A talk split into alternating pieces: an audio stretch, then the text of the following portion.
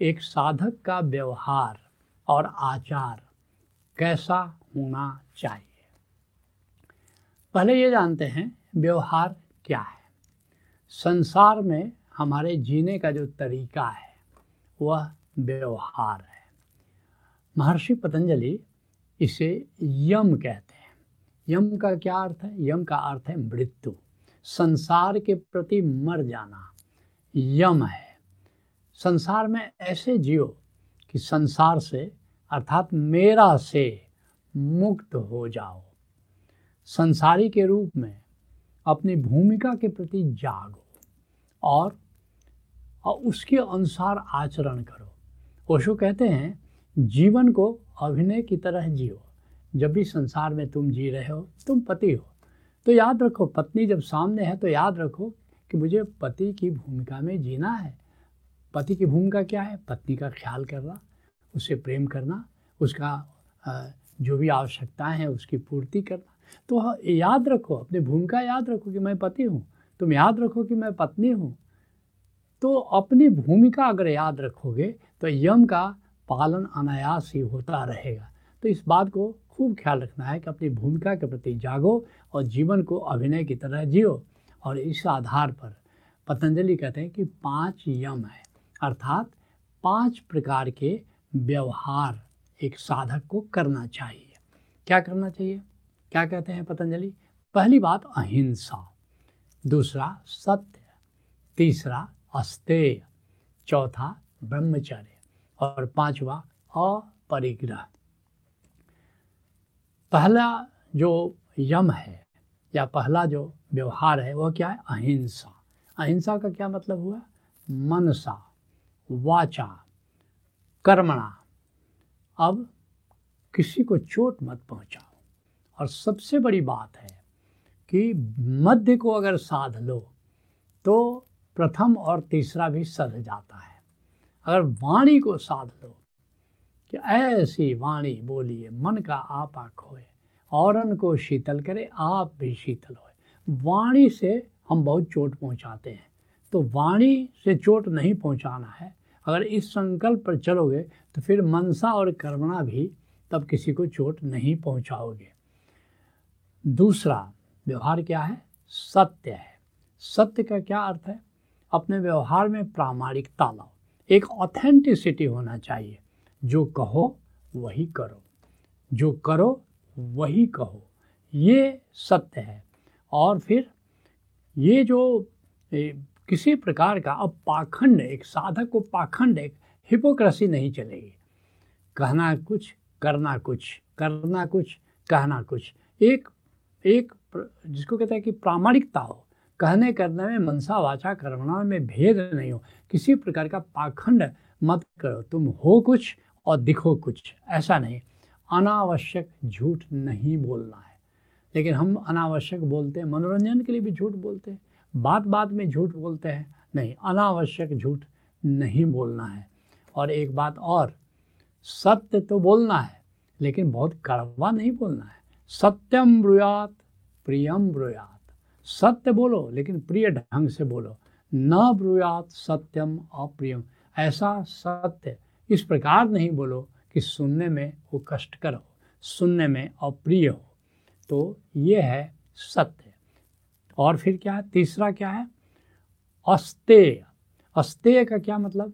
चोरी लूट रिश्वतखोरी शोषण ये ये सब एक साधक के लिए वर्जित है। और चोरी कई प्रकार की होती है। मैं देखता हूँ बहुत सारे आ, इंटरनेट में भी मैं देखता हूँ यूट्यूब पर भी देखता हूँ बहुत सारे सज्जन और संत बोलते हैं सब अधिकतर ओशो की बात चुरा करके बोल रहे हैं। और ओशो का कहीं नाम नहीं लेते। मैं ये नहीं कहता कि ओशो की बात मत बोलो, मगर कहो, ऐसा ओशो कहते हैं।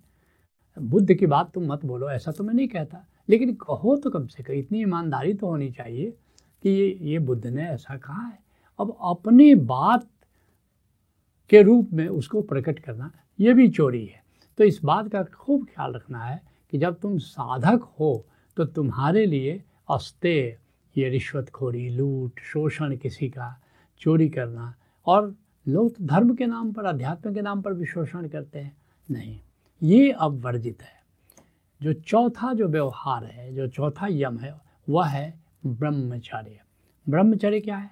अब काम का नहीं, राम का चिंतन करो। अधिकतर लोग मानसिक रूप से हमेशा काम का चिंतन करते रहते हैं कि अपने अपने, अब कामना ही कामना है। और संसार की कामना, भोग की कामना। व्यवहार में, भोग में उतरे, ना उतरे, लेकिन दिमाग में अधिकतर सेक्स भरा हुआ है। अब एक साधक के लिए उचित नहीं है। क्या होना चाहिए? हमेशा एक प्रभु की याद, प्रभु की दिशा में हमको जाना, एक संकल्प होना चाहिए। प्रभु का चिंतन चलना चाहिए, राम का चिंतन चलना चाहिए, काम का चिंतन नहीं चलना चाहिए। इसलिए शंकराचार्य बड़ी प्यारी बात कह रहे ब्रह्मणि रमते चित्तम यस्य, नंदति नंदति नंदति है वह ब्रह्म का चिंतन चले तो इससे बड़ा आनंद नहीं है, आनंद नहीं है। और फिर जो पांचवा यम है, पांचवा एक साधक का जो व्यवहार है, वो है अपरिग्रह। अपरिग्रह का क्या अर्थ हुआ? अनावश्यक संग्रह मत करो। जितना ज़रूरी हो, बस उतना ही सामान पास में रखो। हम देखते हैं कि लोगों का ट्रांसफ़र होता जाता है और फिर भी अपना पूरा कबाड़ भर करके, ट्रक पर लाद करके फिर नई जगह जाते हैं। वो अवसर है कि भाई जो सामान सारे मौसम एक साल में आ जाते हैं। अगर एक साल तक किसी सामान का तुमने व्यवहार नहीं किया, इसका मतलब अब उसको रखने से क्या फ़ायदा है? और हमारे भारत में तो बड़ी सुविधा है। कबाड़ी वाला कुछ पैसे भी दे करके ले जाता है। विदेशों में तो बड़ा मुश्किल है डिस्पोजल।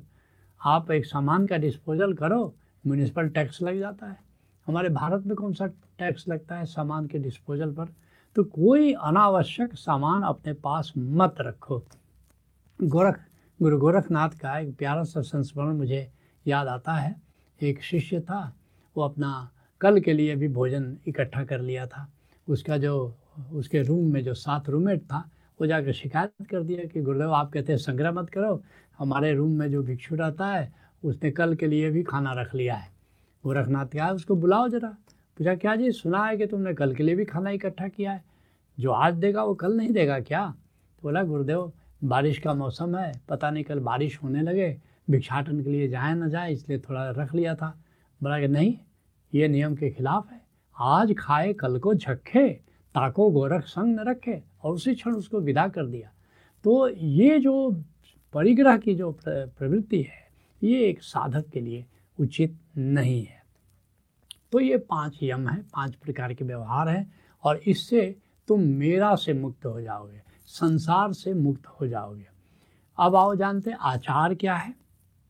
अंतर जगत में, ये बहिर्जगत में जीने का तरीका व्यवहार था, और अंतर जगत में जो जीने का तरीका है वह आचार है। और इस, ये जो है, ये मैं से मुक्त होने का तरीका है। आचार ऐसा एक साधक का हो कि वो मैं से, अहंकार से मुक्त हो जाए और जो आत्मिक अनुशासन एक प्रकार का हो, ये आत्मिक अनुशासन आचार है।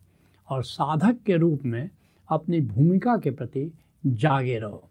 और साधक रूप में जब तुम एक भूमिका के प्रति जागते हो, तब ये आचार है। कैसा तुम व्यवहार कर रहे हो? पहले यहाँ से शुरू करो कि अब हमारी भूमिका क्या है। और फिर ये पतंजलि इसी को नियम कहते हैं। नियम अर्थात भीतर का यम। अंतर जगत में जो तुम यम की साधना करते हो, उसको कहते हैं नियम। नी का अर्थ है भीतर। तो उसमें क्या है? पाँच प्रकार के नियम पतंजलि कह रहे हैं। अर्थात पाँच प्रकार के मुख्य आचार हैं। क्या क्या है? शौच, संतोष, तप, स्वाध्याय और ईश्वर प्रणिधान। पहला नियम क्या है? शौच। शौच का अर्थ क्या हुआ? अब एक प्रकार की शारीरिक और मानसिक पवित्रता बरतो। ये जो खास करके शारीरिक तो स्नान करो वो तो है ही, लेकिन असली मानसिक पवित्रता बहुत ज़रूरी है, क्योंकि आजकल बड़ा स्कोप है। टेलीविज़न है अखबार है मोबाइल है इसका न्यूनतम प्रयोग करो जितना आवश्यक है उतना ही प्रयोग करो ये मानसिक प्रदूषण करते चलते हैं। दूसरा नियम क्या है? संतोष। जो है उसका सम्मान करो। अभी और यहीं में जियो। जितना है काफ़ी है।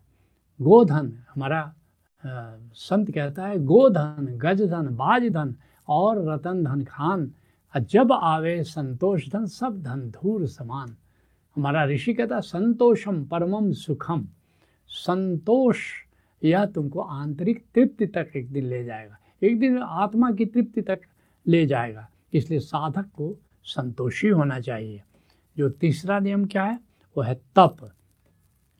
वो क्या होना चाहिए? संकल्प के साथ जब तुम श्रम करते हो तो वह श्रम तप कहलाता है। इसीलिए भगवान बुद्ध के, भगवान महावीर के, की जो संस्कृति विकसित हुई है, उसको श्रमण संस्कृति कहते हैं। अर्थात श्रम करो।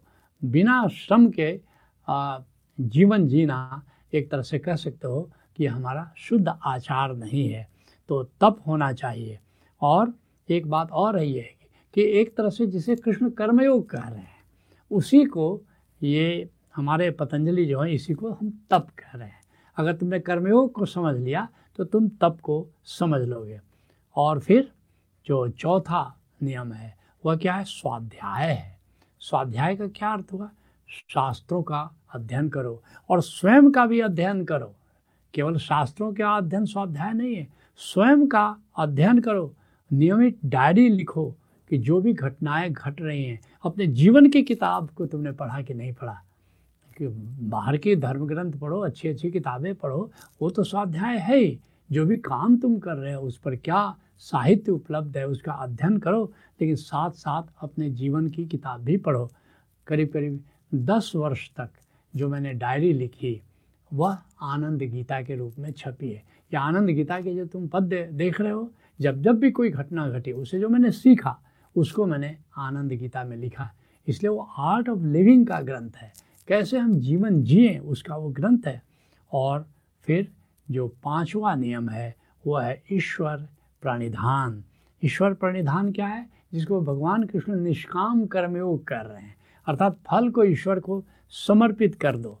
कर्म फल जो मिल रहा है, वो परमात्मा का उपहार जान करके स्वीकार करो।